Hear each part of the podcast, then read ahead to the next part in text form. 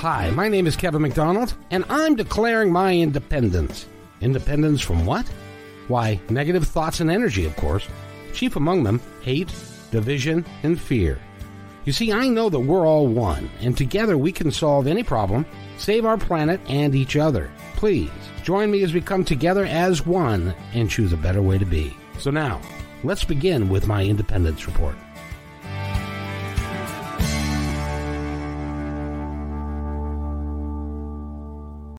And welcome everybody to my Independence Report. My name is Kevin McDonald, and you're listening to us here on kmmedia.pro, one of the uh, uh, four different presentations that we have. And this particular one features uh, folks that are going to help us live our day-to-day lives just a little bit better. And I'm and by the way, if if my voice sounds kind of weird, I just spent an hour talking in a in a different dialect for another show that that I was working on. So, so if I go down here, that's just kind of the way it goes. Uh, but I'm not. I'm going to not do that. I hope. And uh, and David Lewis is with us. He is a life insurance expert and also a uh, individual that works with uh, financial planning for us older folks as we get older. David, welcome to the program. How are you? Good. Uh, thank you for having me on the show. You are most welcome, sir. It is. It really is dynamic to, to that uh, I get to talk to you and timely. Yeah, because I'm not as long. I'm not a spring chicken anymore, and so I'm getting to the point in my life where I need to start looking. Well, let me put it another way. I passed the time in my life ten or fifteen years ago that I should should have gotten my my financial act together, and didn't. And so here I find myself, and uh, Am I alone in this, David, or is, do you find that this is kind of a common thing going on? Yeah, I mean, it, it, it is common. Be it's very common actually. It's there's a, there's an old saying um, that uh, you know the best time to start doing to start you know making uh, financial plans was you know 20 years ago, and the second best time is right now. And I think a lot of people fall into that because they you know th- there's always something there's always something more interesting to do i think that it's on people's radar than sitting down and talking about money and and how they don't have any. You just feeling like depressing. what am i supposed to do with this you know? In your 20s you feel like you don't have anything and in your 30s you finally start getting like a little bit so you're like i'm not saving it. I have some now.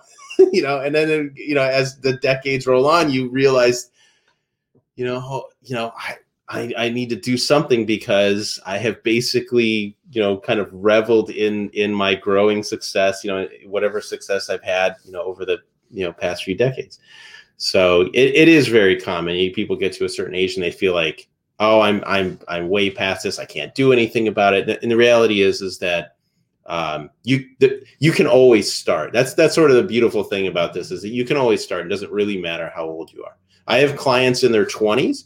I also have clients who started in their uh, 50s and even a couple that started in their early 60s. So it, it really is, it's not too late. I would certainly hope not, because at, you know when you're in your 60s, you're closer to the end than you are to the beginning. Yeah, and you know, you know, like I, in my 20s, it was uh, didn't have a lot of money, uh, ended up getting married, and then in my 30s, I had kids, had the house, uh, was trying to keep all of that together. Yep. And in the 40s, had the midlife crisis and and spent money where I probably shouldn't have spent money doing different things. And then in the 50s, it was recovering from the 40s. Right. And, and then when I get to my then now I'm 60 something, and I'm I'm starting to say, oh no. because you know I, I read where somebody will say well, a million dollars give you a nice retirement? And I would and uh, I don't have a million dollars. Right, right. You know, and I don't know how. I don't know how somebody can amass a million dollars of their own money unless they get help from somebody else. Uh, how how do you instruct people, and especially the guys in their twenties? They have a shot. Yeah, the ones in their 50s not so much well you you, you think that so you think that in your 20s i mean so th- that's interesting because when you look at both uh, when you look at uh, people who are living on both sides of that continuum people in their 20s routinely say, I don't have any money to save. How do you start saving money? I don't have any money to save. And then when you when you get to the folks that are in their 50s and 60s, they say, "Oh, it's you know, it's it's too late. Like I don't have the time." I mean, to a certain extent, there is. You you can't get to a point where you don't. You can always start, and it's there's always a you know, it's always good to start if you if you haven't done anything. It's always good to do something. But you're right. There, there does get to be a point where you know there is sort of a deadline on you know when you can start planning. You can't you know you can't start even if you can only do for five years five years is better than no years but 20 years is better than having five years to plan so it, you know it, it's somebody in their 20s really has a, a, ideally they have a long time to plan but oftentimes they don't have they or at least they seem to think that they don't have a lot of money to do that and so to get started it's it's just as simple as it, it sounds almost cliche, but you, you just sort of have to go cold turkey and just have to do it. You just have to start. You have to make a plan. You have to commit to it. It's it's sort of like you know, how do you how do you show up for work every day? How do you go to the if you're a person that likes to go to the gym? Like I like to go to the gym, you know, and, and work out. How do you go to the gym? It's it's usually not a tour. If you're committed to something, it's usually not torturous to do that. You start making it a habit. It starts small at first. You start with you know maybe small increments small sums of money but you form a habit and then once you form a habit it's easy to sort of ratchet that up over time and it's it's just that it's just a constant this dedicated put one foot in front of the other and just keep going i have a couple of children yeah. And they are in the in the twilight zone of financial planning mm-hmm. because they don't they don't do it and they don't recognize uh, and and I started and tell me if I did this right I started when they were in their 20s and said let's put together a budget. Yeah. And that seemed to be like a four letter word. I don't want to budget. I don't yeah. want you to see my finances. So they right. didn't. Right. so so how do you get people to budget so I, that's a that's a an interesting problem. Um, I mean, it surely I, is. It so that so that so so the the the big thing is is that uh, for, first of all, if somebody is really really resistant to the idea, um, you can't you you simply can't force people to do things that they don't want to do. And so if somebody's committed to this idea that I'm not going to do this, I'm I don't see the value in it. I think the big thing that's missing from a lot of financial planning, and and this goes for you know in financial planning, I've seen this from from my peers, from from other insurance agents, and also from other uh, financial planners that I've tried to work with in the past, like a partner with on different cases and stuff. Is that what's missing in a financial plan a lot of times is a vision and there's there's the client doesn't have a vision of their future of what it's going to be like you know, for example, you know, you, you talk to somebody in their 20s, eh, just a simple vision of, you know, what are you going to do when you're, you know, 65 years old and you have no savings? And it's easy to blow that off and say, well, I'll, I'll figure it out. No, no, really. What are you going to do? How is that going to work? Paint me a picture of what you think your life is going to be like. How is that? I'm not, I'm not trying to bully you into something. I'm saying, how, how do you think that this is going to work out? And just creating that vision is oftentimes you know people who have a vision it, it, again sort of this analogy in the gym or or or some lifelong career that you have a dream of it. People have a vision of their ideal career or of like the body that they want when they're you know when they're working out or losing weight or or whatever. They have a vision and that's what drives them to actually make those changes because without a vision you you don't you're not going to be motivated you're not going to be motivated to make a budget you're not going to be motivated to save money it's not going to happen because you can't see the benefits. You just don't see uh, you don't see how it's personally beneficial to you. And a lot of times with financial planners, um, a lot of the way that this, especially with budgeting, it's often uh, set up as this thing where you know people don't like budgeting because they view it as i have to make sacrifices i have to sacrifice things and as sacrifice is something is sort of a double it's, it's it has a sort of double meaning on the one hand you know, we often think that sacrificing is something that's sort of necessary, like you were saying earlier before the show, a necessary evil. It, it, that's part of the problem is that people think that it is both necessary and evil, and so they just don't. It, it's hard to connect with that. It's sort of fun to joke around about it, but but if you if you really think that something is is not worth doing or you're going to have to make personal sacrifices and a sacrifice being i have to give up something that i really really want in exchange for something i don't really want there's where's the motivation how are you going to get motivated to do that if that's what you're walking into so i think the first step is to is to really set things up and reframe it as you know what are you getting? First of all are there any bad habits that you're going to be getting rid of? And are you going to be what are you going to be getting that's uh, positive that's uh, that's going to be a benefit to you? Because I think that's if, if you can figure out what's going to be positive, what sort of positive changes or what sort of benefits you're going to get out of it, it's going to be a lot easier to start budgeting.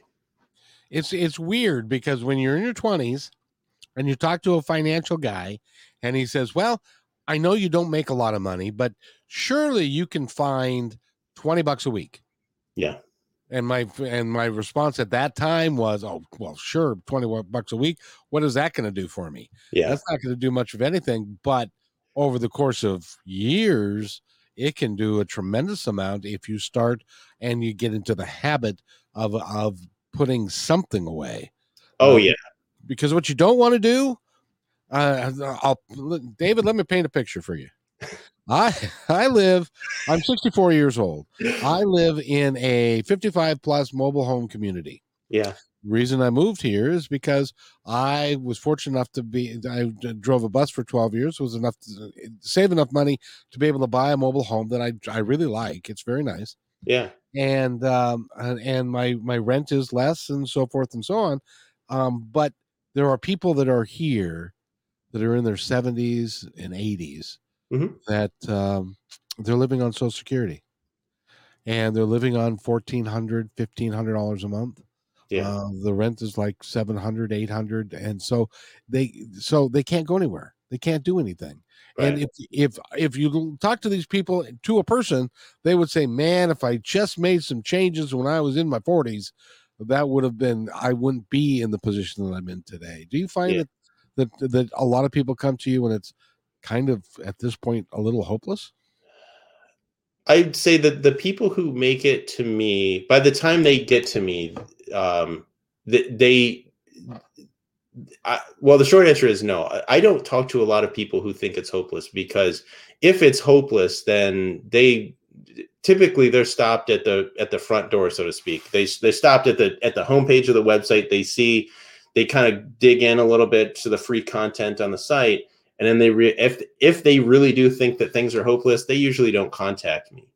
Um, i now i have talked to people who they'll say you know i don't know where to go from here. Yeah or i've been you know one of my client one of my older clients um, she had uh, been through this really she had tried to do everything right um, she met with financial planners when she was younger. She started saving money. She put that she was told put just just go ahead and put most of your money, put some money in a savings account, but most of your money should be in the stock market, and then just let it ride. Everything will be fine. And after forty or so years, what had happened was she had lost her life savings to at least twice over, and you know because and then she, the other thing about her was she was a uh, she had a really good saving habit. So she was a saver. She was just she was really good at budgeting. She was really good at saving money. And she uh you know she had um didn't really take on a lot of debt because she didn't first of all she didn't like paying debt. She was always of the of the mindset that uh, she was going to pay cash for everything that she did and she was going to be financially responsible. And uh, the problem that she ran into was that she ended up with no credit. So she could never buy a house. She had found it difficult to buy a new car. She there's a lot of things that were sort of doors that were closed to her. And uh and she she came to me and she said and she didn't so so she didn't come to me thinking that things were hopeless but what she did was she came and she said i just don't understand what's going on here i feel like i'm being punished for being financially responsible I did what everybody's told me I was supposed to do, and I lost all my savings. And and she was like, "What do I do?" I mean, like, what are you going to do? Like, what are you going to do differently? Because everybody's telling me all this stuff that's supposed to work, and and and every, fortunately, you know, she did make a plan and she did make a life insurance plan. Things worked out and, and basically, you know, did a 180 and everything. It's stuff that she just didn't realize it was possible with life insurance. She, uh, like her whole, basically her whole world was kind of, her whole worldview was changed about how, how finance and how, and how all this stuff works. But no, I mean, like it's, it, it's, it's never really hopeless. Uh, but it, if you get that into your mindset, if, if you if you d- adopt that mindset that things are hopeless, and if you if that gets lodged in your brain, it's it's hard to, it really is hard to move forward on that. I got I got a couple of questions for you. First of all, you mentioned your website. Yeah. So during this hour, we're going to get your website out there often, so that people can go there and review it and and uh, decide whether or not working with you would be a good idea. And the name of the website is Website is monegenix.com. So M O N E G E N I X.com. Very good. And people can go there and and uh, and they can contact you through that website, right? Yeah. So so I think the the the, the big thing is if you're going to go to the website, there's a ton of free content that you can consume on there. Um, a lot of uh, a lot of basic introductory information about life insurance and kind of how what I do. And if you really, if you want to dig deep into it, the way to really contact me and really kind of get plug into to my world, so to speak, is to join the email list. So I have an email list where I send out uh, daily emails, and it's that's a lot of that is uh, stories and uh, um, sort of uh, the, like uh, more in depth stuff that than what you'll find that you know for free on the blog and other resources on the site. Very good. So again, the name of the site is Uh, it's monegenix.com. monegenix.com. Very cool. Now, um, I was all I had the other day, this was Yeah. a couple of months ago, maybe now. I get this phone call, and it's a gentleman saying, "Hey, we we would love to sell you. Or we are, is your life insured? Do you do you know what your life is worth?" And I said, "Well, let me tell you, let me paint a picture for you." I'm sure you've probably heard this before. Let me paint a picture for you. If I can collect on my life insurance, I'll be dead. So who cares? right. Um, but but that's not all life insurance can do for you, correct? Right. So, I mean that that is a good thing. Uh, that is a good. Uh, that's a good point. Like you know, if you're if you're gonna buy a, a simple what they call term life insurance, uh, if you're buying term insurance, the the way typically the way it's going to pay out is you die and then your beneficiaries get the money. Um, that has And its I- place. I mean, that has its place. If I don't like my beneficiaries all that much, I don't necessarily want them to, you know, get you know like a hundred thousand dollars or a million dollars because I'll be dead. Right, right. don't see it. Here's all my money. Right. Yeah. Yeah. I mean, so that is uh so so I think that is um in order for in order for the death benefit to be valuable, um you know, there have there have to be people in your life that you care about. And I think that is uh, all jo- all joking aside. I mean, I have met people who joke around. I'm not giving any money to my kids. They can they can figure out on their own. But but you have but in order for that death benefit to be valid, and that is a that is a uh, you know a major component of life insurance is the death benefit. When you die, there's going to be money. Then there's going to be money payable to somebody. Does somebody's standard is that going to affect somebody's standard of living? So if you die, is that going to is that going to affect your spouse's standard of living? I mean, people can live on less. It, that happens all the time. Lots of people don't have life insurance, and that comes again. It comes down to vision. What is your vision of the future? Do you have promises that are going to extend beyond your lifetime? Do you want your family to have the same uh, standard of living after you after you die? Uh, so it really does come down to these sort of serious conversations that people kind of shy away from because nobody likes to talk about their death. Nobody likes to talk about them not being there, and so it's easy to kind of kind of kind of you know make a joke out of it and stuff. But it, it really does that death benefit. In order for that to be valuable, there has to be someone that you legitimately love and care about, and that's you know whether that sounds sappy or not, I don't know. But that's that is a fundamental aspect of life insurance. But there is another aspect of it, like you were saying.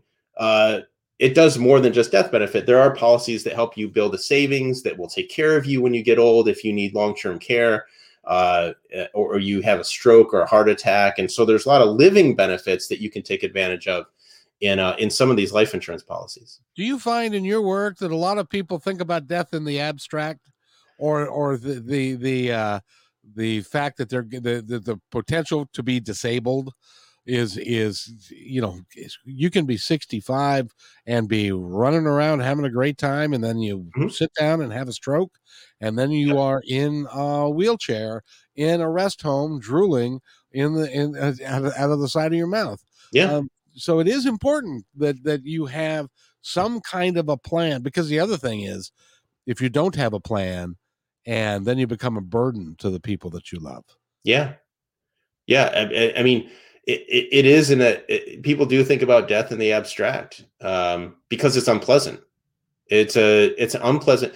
Nobody sits around dwell, and which is I think is probably psychologically healthy. You're not going to sit around and and ruminate and uh, sort of dwell on this idea that you're going to die or that you're going to be in a nursing home somewhere.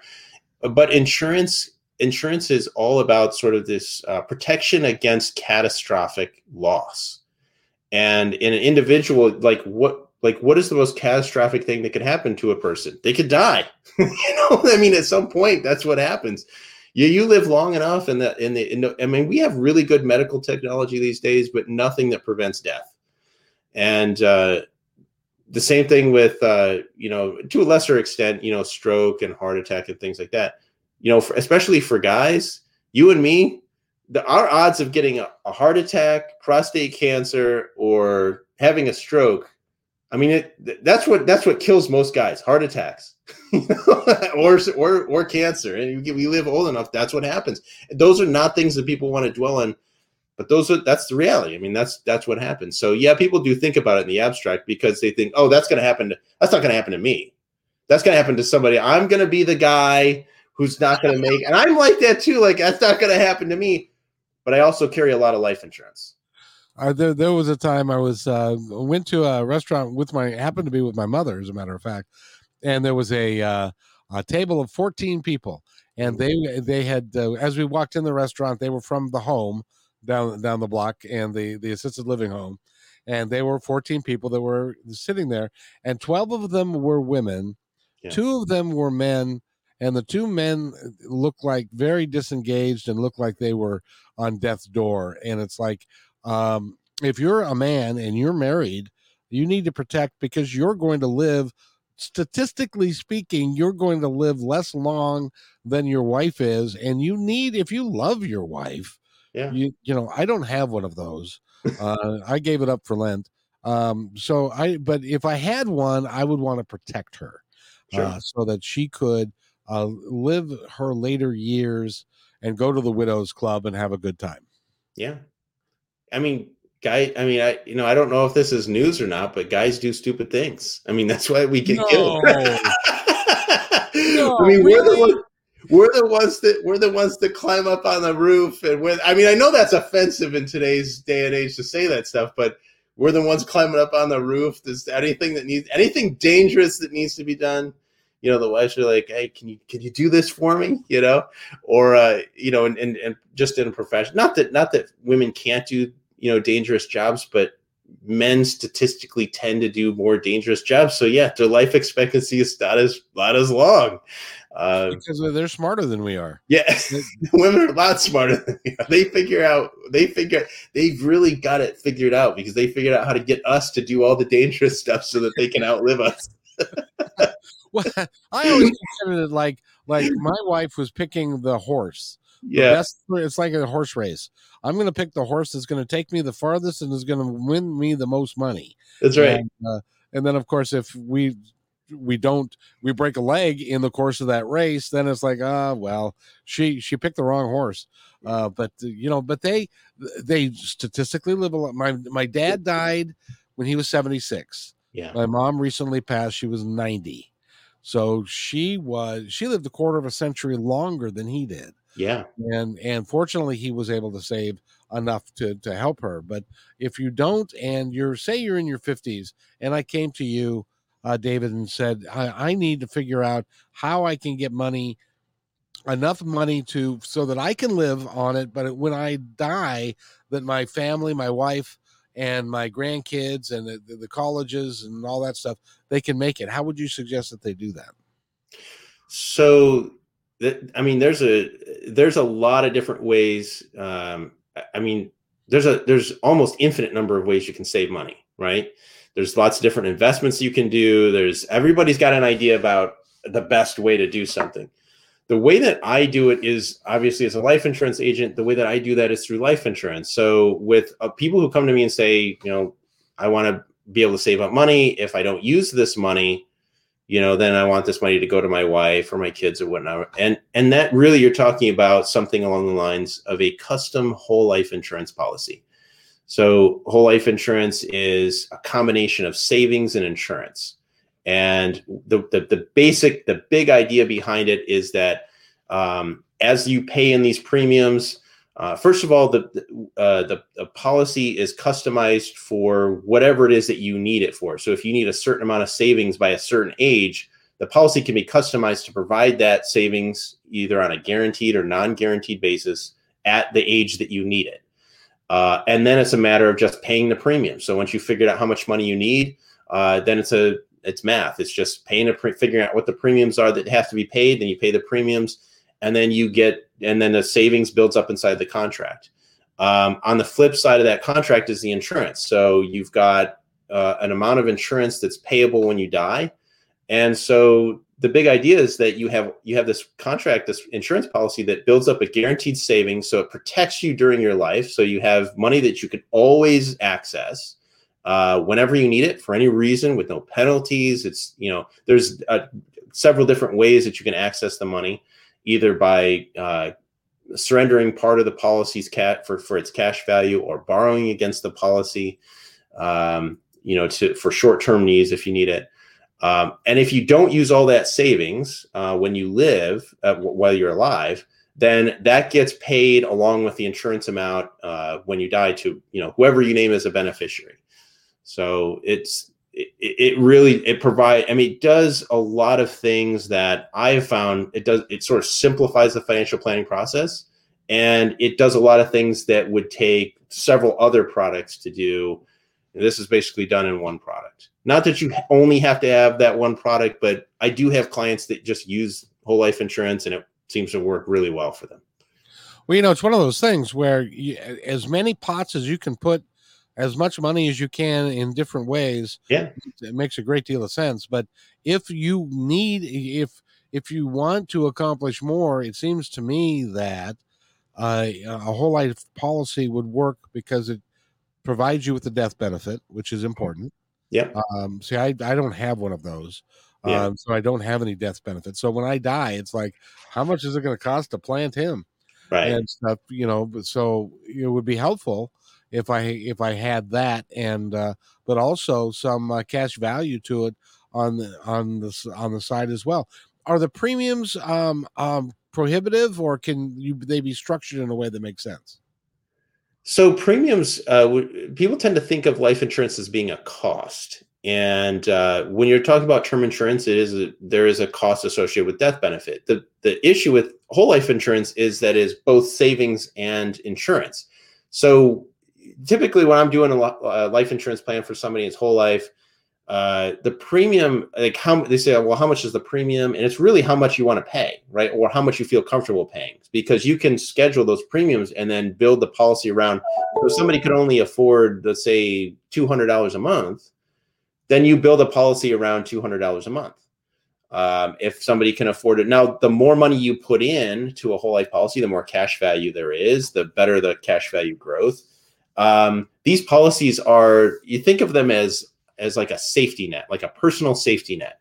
Um, the way that whole life insurance is built and designed, uh, it is in the industry. They, it's it's sort of considered this bulletproof product. Um, the way that insurance companies manage the the money that that the policyholders uh, are giving them, uh, this is probably the only place that you can put money where 20 years from now you know exactly what's going to happen um, and so it really depends on how much of that money like do you have savings or income that you can't afford to risk that's the money that goes into these whole life products and uh, and that can be structured around any premium. So if I, I mean some client, I mean I have clients that have premiums that are two hundred bucks a month. I have uh, clients that have premiums that are ninety thousand, you know, per year. I mean that's big premiums. So these premiums can, I mean, they run the gamut, and it really depends on how much money you want to protect, and that's that's really all it comes down to. How much do you want to insure? That's that's interesting. So if you are on a fixed budget, um, well, let me ask you a question: When do you need to start doing this? Because when you get onto a fixed budget, then you probably can't afford to continue to contribute to it uh, if if the if your social security isn't a lot or whatever how, right. how do you uh, um I, what when when is a great time to start doing this? Probably i know in your 20s but in your 20s you're going to live forever. Right. Um, exactly. You're not dying in your 20s ah so yeah, so I mean, so whole life insurance can, like I said, I have uh, I have clients that are in their 60s, so you can start. Um, I mean, there's an age, you know, maybe it doesn't look quite as good at 65 or or something like that, or 70 or something like it. You know, it might not look so good, but if you're looking at, uh, I mean, you know, anytime like in your 20s, obviously 30s, 40s, 50s, um, there's no there's really no time where you can't start it unless you're at a point where you're going to retire right now. So I would and generally, I would say you want to pay, you want to at least be able to pay premiums for uh, at least five years. Ideally, you want to be able to have to be able to hold your policy for about 10 years minimum. That's a sort of a minimum. Ideally, you want to be able to hold your policy for 20 or 30 years. So, yeah, I mean, somebody that's in their 30s or 40s, that's going to be an ideal time to buy life insurance.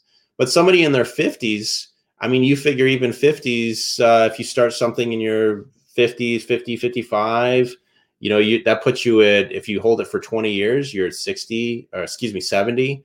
Um, that's sort of right in that like middle-aged area. You can you can do very very well. Even I mean, I have clients in their 50s who are starting policies, and the and you know they're you know they they do expect to hold them for 20 years so that's the caveat is these are long-term products. So these are not things that you jump in and out of. These are things that you buy, as the name suggests, for your whole life. So you have to really, uh, this has to be something that you want to have, that you want to have, you know, for the rest of your life. That you want, like when you buy insurance, I want to make sure that I'm protected. How long do I want to be protected until I die? you know. Well, let me let me you know, let me paint a picture for you, sir. Sure and that and that and that is because this is what this is exactly what happened to me. Yeah. I was driving a bus for a living and I was working for King County Metro here in Seattle and yeah. was doing fabulously well. I bought my little mobile home because I wanted to set myself up for my retirement because mm-hmm. I was 64. I figured I'd work till 67, get Social Security, and yeah. then I would retire and I'd have a little bit of pension and stuff like that. Yeah. Well, I was moving into my home and I fell and tore my rotator cuff. Ooh and had to have surgery to repair that. Yeah. And then I fell again and uh, um, over I tripped over my my son's eight week old puppy and I tore the uh, my left arm all up and had to have surgery to repair that. Hence, when I at that particular moment I became unemployable. I could not work anymore. And now, if I had a whole life policy, yeah, could I then take some of that money to continue to pay the premium? Of the of the life insurance? Yeah, so so there's a, actually a couple of things that you could do um, if you if you became disabled uh, and your policy had a disability waiver on it, for example. Ah. Um, then your policies, then your premiums would be waived for as long as you were disabled. So you fall and you break your leg, you can't go to work. The insurance company is going to waive the premiums. Um, oh, there's a darn, darn nice idea. Yeah, right. They and and you know depending on the just and depending on how that rider were you know from the company because every insurance company has different stipulations in their riders. Um, the the the really good companies are are fairly generous on their disability waivers so that it really just requires you to go to a doctor and and the doctor has to certify like yeah he you know he can't really work at his job and um, he can't do the he can't work at his chosen profession so, and then the insurance company is like, all right, well, we're going to waive the premiums until he's, you know, uh, until he can come back. So that would be an option for somebody who's disabled. provided that you have a disability waiver. If you don't have a disability waiver on the on your policy, um, then there's a couple of different options. You there's there's an option where you can use accumulated uh, cash values to pay the premiums on your policy. You can borrow against the policy to pay the premiums, or you can convert your policy to a paid in full. So at any time after five years, with the policies that I design, uh, I know every agent is different. Uh, and I do I know that it that this is not necessarily the most common way to do it, but the, in my business I do uh, what's called custom whole life. So all of my policies are custom made and they're very flexible. And so one of the provisions in my in the contracts that I design for clients is the option to have a paid in full policy after five years. So anytime after five years, you could elect a paid in full policy, which means you don't need to pay premiums anymore. It's paid, you can't pay premiums. The contract is paid in full. So you're not burdened with ongoing premiums. So you can set that at any time after the policy's been issued. It doesn't have to be, you don't have to decide about that, um, you know, beforehand. But so there's mul- there's multiple different options if you get into a, any kind of uh, trouble. Uh, I, I think that's, by the way, just from personal experience, I can tell you, you do not eh, the, the disability waiver do not decline it keep it yeah. you, you, because that that is your uh, protection against something bad happening that it's totally out of your control because yeah. on on on sunday i was moving on monday i fell and was in the emergency room yeah. and and i couldn't work and, and and so that was the last day that i was able to work Yep. And and so that and it can happen that fast. Yes. Even, even, though I'm I was an athletic guy and I'm a mm-hmm. strong guy and I thought that I could live forever and not have any of that, it happens. It does. Prepare yourself. Believe it or not, it does happen. And it and it, it's one you know it's one of those things where, I mean, I do have clients that don't have uh, that don't have a disability waiver, um, but they you know they're they're policies are so flush with cash that they almost don't need it really. I mean, they've gotten to it. They're the way that they funded their policy, they have enough cash where that's not necessary. But you know, definitely if if you think that, and and this is really a sort of an done on an individual uh, individual basis. Like if you if you are sometimes it's you know if you work in a job, there's certain jobs that I would say you probably you really should have dis- a disability waiver because you're there's the odds of you getting becoming disabled are going to be pretty high. If you're a desk, if you sit at a desk all day and and you could work from home or you know you have a flexible work schedule, it may not be quite as necessary. If you're a farmer or you are someone who's you know very active, yeah, that might you might want to consider having a disability waiver. Well, I, I was a bus driver, and I can tell you, uh, my career could have ended at any given day yeah. for a bunch of different reasons. Yeah. Uh, get attacked by a passenger, mm-hmm. hit somebody, do any number of things. So right. it, it, was really important that that I had that kind of coverage. Yeah. Uh, by the way, let's talk about your website again. Uh, um, Monegenix.com. Monegenix. I was I yeah. knew the Genix part, but at monegenix.com. What yeah. does Monegenix stand for? So this was so it, you know, it, it, was something that I was uh, actually sitting around and thinking about um, uh, for a long time. It it was really sort of this. Uh, it was this idea that I had for sort of a more modern kind of life insurance agency, and um, uh, part of the issue with uh, part of the issue with that is you know there, there's just certain things in uh, in the life insurance business that um, I don't know. It, it it feels very stodgy and very old, and I didn't I, want that to.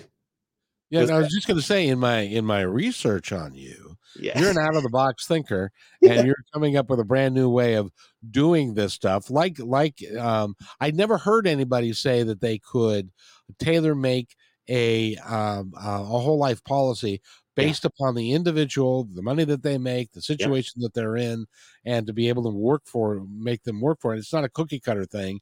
It's not you can pick uh, uh, um, A, B, or C. Mm-hmm. You design it for yourself, so you're a bit of the out of the box kind of guy. Yeah, most most insurance agents. First of all, most insurance agents don't know how to do what I do. uh, I don't say that to make myself sound better than everybody else. It's just this is just something that I've learned over. You know, the, I've been doing this since 2004, and when I first started out, I didn't know how to do this either. And this is just something that just through just through making a lot of mistakes and then having and then some of it was just being fortunate and talking to the right people who've been in the business for a long time. And they said hey did you know that you could do this with these products and so forth? And and and and some companies don't let you do the type of work that i do with these products. And a lot of agents either don't know how to do it or if they do they're unwilling to do it for clients because it takes extra it, it takes a lot of extra work uh, and then also some of the ongoing service that they have to do. They they would much rather make the sale, move on to the next one because they've got, you know, they've got numbers that they have to hit or they just don't want to do the service. Um, well, it's important. It's important that not only do, that you get the sale, but that you provide the service as well, because yeah. you know uh, that's that's that's the it's a, in yours is the life insurance business is the utmost in the people business. Yes, because you're down and dirty with all of the really nitty gritty stuff of what being human is all about. Yeah. Uh, the death, of the dying, the, the all the, the, the, the, highlights, right? The death and the dying, the stuff we all look forward to spending a lot of time working on. Catastrophic stuff. When you, you know, the, all the, I'm talking about people stuff that people love to talk about, like, yeah, you know, you're gonna get a stroke and you're gonna end up in a nursing home drooling all over yourself. That's the stuff you want to hear about. Exactly, and we all yeah. enjoy talking about that. It's like it's like over dinner, you know. It's like that's right, you know, kids. You know, uh, that's I, a that's a first date conversation right there. Yeah, it, really is. Um, see, I, my kids and I have got an agreement that if that happens to me, um, and I can't speak anymore. Yeah, I've got this little motion that I do. It's like pushing a wheelchair over the cliff. Yeah, that's that's what they're going to do for me. is to take me to a cliff and push me over because that's all that'll be it have you have you seen this uh have you seen this movie? It, there's a there's an old it's a christmas now this around christmas time there's this uh, this christmas movie called uh four christmases i think. Have you seen this movie? I haven't seen it yet. Okay it's got uh vince vince vaughn i think it's in it if you i mean it's a certain you know and, and anyway it's uh but there, he's in the movie. He's got this thing. They have to go to these four Christmases, and it's like you know he's got to go to his girlfriend's parents, and he's got to go to his parents, and he doesn't like his parents. So they have this code. They say if like if something goes wrong, the code word to get out of here is mistletoe. So I'm ready to go. Mistletoe. Yeah, perfect. that's right. Let's get the hell out of here. When you're ready to leave, that's just what you say. Mistletoe. mistletoe yeah. Ready to go. Well, that that works. That that works. By the way, we're talking with uh, uh, David Lewis. He's a life insurance expert, and he's got a website called monegenix.com. And I actually said that correct. I'm so proud of myself. And so you need to go there and uh, and talk to him. And well, you can email him from there. And there's also a way for you to contact him. He's got lots of information there because it's complicated. This, yeah. you know, this money stuff is really complicated and if you if, if it intimidates you you're not going to get what you need to get done done. So educate yourself. Yeah. And that's and that's a lot there's a, there's a lot of stuff on the website there that where you can educate yourself and that's that's sort of a term that gets uh, thrown around. Um, do you mind if we talk about this this this sort of expert this idea of the of the expert? Yeah go ahead. This idea gets thrown around so much that a you should trust the experts and b that you have to educate yourself it sort of sounds like there's two sides of the of, of a continuum and you know when I, prov- I try to provide a lot of information on the website. Um, you can go there and you can read through. I've got articles on life insurance. There's a very there's an there's a there's an extensive guide on term life insurance, whole life insurance, universal life, the planning process that it, that you go through and and and sort of this applied financial planning, which the that I do. It's called uh, infinite banking. If people are familiar with that, um, and so you, there's a lot that you can educate yourself about just by just by reading, just by sort of digging into the details, trying to understand some of the more complicated stuff. And then I think what people and then there's this other side where people just sort of blindly trust experts to tell them what to do and and to a certain extent what to think and what they should be doing And there's I found that there's problems with both of those approaches. And it's something that I think just people need to be just just need to be aware of is that you, you can educate yourself, but you can only educate yourself to a certain extent. Um, unless you become an expert like one of the problems that people find with buying life insurance is that it is it can be very complicated. I've had people come to me before with life insurance policies that they bought you know 10 years ago and they thought they were working with a somebody who knew what they were doing and they handed me this policy that was ready to blow up.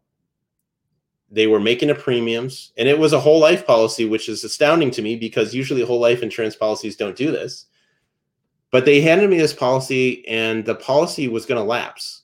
And they had paid a lot of premiums into this thing. And we tried to monkey around with it, and I contacted the company and tried to fix it, whatnot. It the way it was set up, it just couldn't be fixed. It had to be replaced. But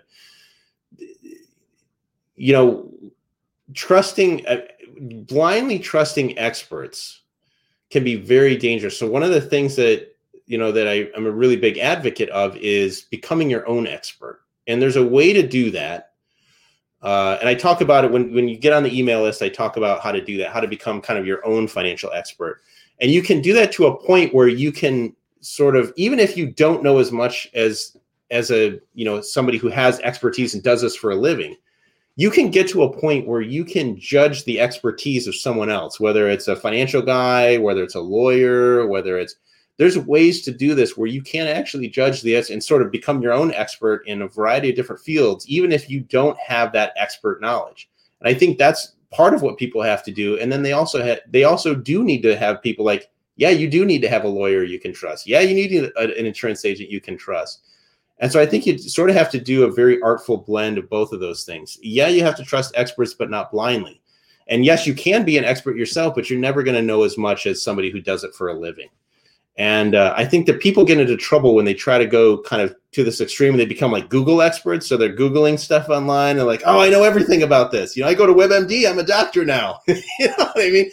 Uh, and they, they also get into trouble just by, I'm going to use, you know, the financial planner that my dad used because, you know, I had a, I, I was, I had a client one years and years ago this guy he used a financial planner that his dad used. Well the, come to find out the investment advisor that he was using was trading on his dad's account and lost him hundred thousand uh, hundred thousand dollars on oh, his no. his life savings just by making these trades. And you know the advisor made a bad decision but the but the dad was the one that had to pay for it. And the son just sort of walked into it because hey this was my dad's financial planner. He must know what he's doing Wrong. Well, you know, and, and and the sad thing about that too is is that if you don't pick the right financial planner, yeah, they may have a um a disingenuous incentive to put you into programs and things where they make commission on it so they can make money themselves, but it may not be the best place for you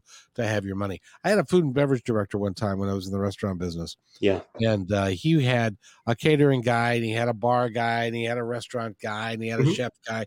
And I said, How do you how do you know all of these things? Because you've got all these experts in their fields around you. Yeah. How do you know? And he said, Well, my job is to make sure that I know enough that they can't bullshit me. Right. And that's, that's exactly I think, it. as we're running our own corporations, our own households, mm-hmm. which is really a, our own corporations, we have to know enough so that somebody can't sell you a line. Yeah. And unfortunately, there's a lot of that out there. Yes.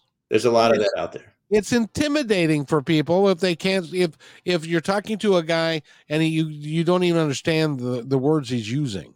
Yeah. Um, and things. So yeah, and it, it's and it's tricky in the life insurance business. Part part of partially because the life insurance industry has sort of its own jargon, and it's a it's jargon that nobody uses in real life. It's only used in the insurance industry.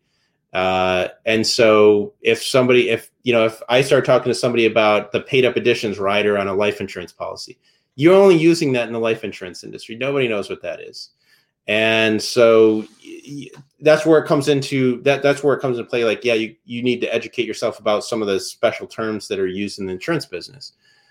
But then you also don't necessarily want to be doing business with people who are who take this and and I define this I define sort of the two basic approaches that that financial planners tend to take, insurance agents take. One is sort of this authoritarian advice giver model, and the other approach is what I consider to be like a self leader uh, approach. And the the the authoritarian advice giver model is is essentially this financial planner or insurance agent that is is basically saying, do this, not that. I'm going to tell you what to do. I'm going to I know what's in your best interest. First of all, nobody knows what's in your best interest but you.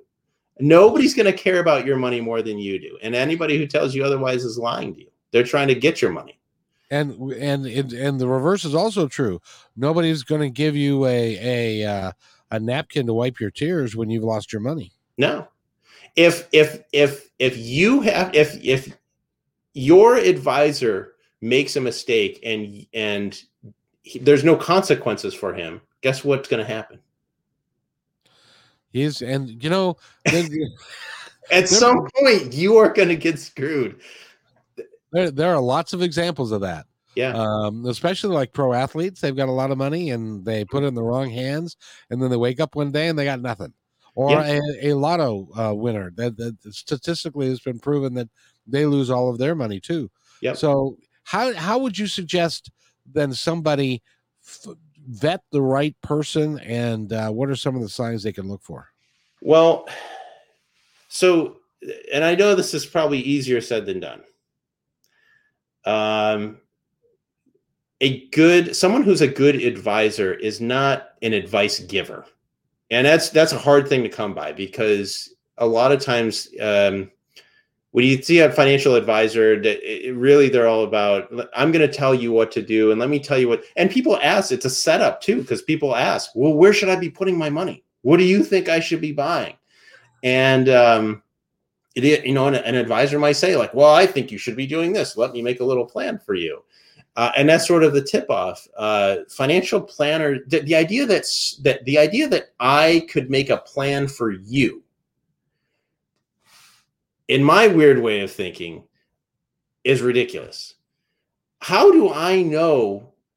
How could first all, how could I make a master plan for your life? How could how could I possibly plan out what you're going to do? So so clients have to come to the table having at least a even if they don't know the specifics. And a lot of people don't know the specifics, but you know, you got to have you got to come to the t- table having a just a general idea of what you want, what values in your life are important to you. Like what what are the things that you really value in life? And then also just a general idea of like what is your vision? What do you want to have happen? And and so it should not be a discussion of the advisor, you know, the advisor telling you what to do. It should be more of a discussion of how do I accomplish these? Uh, here's what I want to do: A, B, and C. Like, what are some options that I have? And an advisor's not a good advisor's not going to tell you what to do. They're going to they're going to they're going to give first of all they're going to give you information. They're going to explain what options you have, and they're going to tell you this is the cost and here's the trade off that you're going to be making. If you do this, it means you're not going to be able to do these other things and they're going to help you think about they're going to actually be someone who's going to help you uh, and and really if they're good they're going to teach you how to think not what to think so they're going to they're really going to show you like okay this is how you have to think about this this financial problem. And you're going to ultimately going to have to make the decision. So you as a client are going to have to make the decision. The advisors are going to say here's the cost here's the benefit here's the trade-off that you're making by taking this versus this. But ultimately you, you know you have to decide what's most important to you. And if you don't know what's important to you you're that's how you fall into a trap. Because that's what that's what a that's what sort of these people that I would consider kind of shady they're going to take advantage of that. That's what that's what uh, some advisors take advantage of. They take advantage of people who don't really know what they want. And a good advisor is going to promote this idea of self leadership. He's going to move his clients from a state of dependency to independence. And that is sort of the, what I have found consistently over and over again. When you move clients from a state of being dependent on uh, you for advice or dependent on me for advice, and, and you move those people to being independent, so they need me less and less and less over time. You get, first of all, the clients are happier. And secondly, they're more successful. When whatever it is they do, the closer you move to being a self leader and being independent, If, you know, someone who's financially independent, for example, does not depend on their financial advisor for every for every problem they have. No, there's there's no no they've they've they they've got it figured out. Yeah, to a large degree. Now that doesn't mean that they don't seek advice. That doesn't mean that they don't want information. They don't want options. They still talk to you know people who are financially independent. Still talk to an insurance agent or a financial advisor, or they talk to a lawyer. But they're not looking to be told what to do. They're looking for options. They're looking for information. They're looking for ways that things could go sideways on them. That's what they're looking for. And uh, you know the idea that uh, you know the idea that somebody else is going to do something for you is that's a myth. Nobody's going to do something. Nobody's going to nobody's going to give you financial security or give you financial independence. That's something that you have to work. That's something you have to work for yourself. And the advisor is there is simply there to sort of coach you, help you, uh, sort of just apprise you of you know what it's going to cost and sort of what you know kind of what it looks like you know what what it, what what's going to happen like what's the uh, what the costs are to, to make all this happen and what the benefits are. By the way we're talking with david lewis. Now if somebody wants to contact you you work with people via zoom and all over the place i would imagine. Yeah so everything's online now. Uh, in the early days it was it it was still like a door to door i'd call people or people would call me and i'd make house calls but anymore. Everything is done via video chat or phone. Uh, applications are signed did you know everything's like online so you fill out applications for insurance online. Documents are all handled you know through uh, docusign. It's you know why do we have cars anymore? I don't know. You know tesla's got this idea that every, there's going to be like robo taxis and all this other stuff and it like nobody's going to drive anywhere. Everybody's on Zoom now. yeah, and they'll be in communities where they can walk around and and then they can uh, work from home and all that kind of stuff. Right. Uh, David, it's been a pleasure talking with you, and uh, you'll have to come back and we'll have to ferret out this more down the road and and maybe take calls. And it'd be interesting to have you on uh, KKNW, um, the AM radio show, and we oh, can take yeah. some calls for people that are really really financially strapped or got problems. Yeah, that would be that would be interesting. I love that taking calls would actually be a lot of fun. I think. I think I think would, and, and you got to be careful, but you know how that goes. So maybe they'll just say, yeah, you know what though, you somebody could throw me a curveball, and then you could you could stump the insurance agent. exactly. Make me look like make me look like an idiot on the radio. Nah, nah, nah. you're a smart guy. You got it all figured out. You really do. Uh, David Lewis, thank you so much. Your website again is Monegenix, M O N E G E N I X. And I appreciate your time. We got to go, but we'll we'll I'll, I'll be in touch with you. Stay right where you are. I'll be right back. Okay.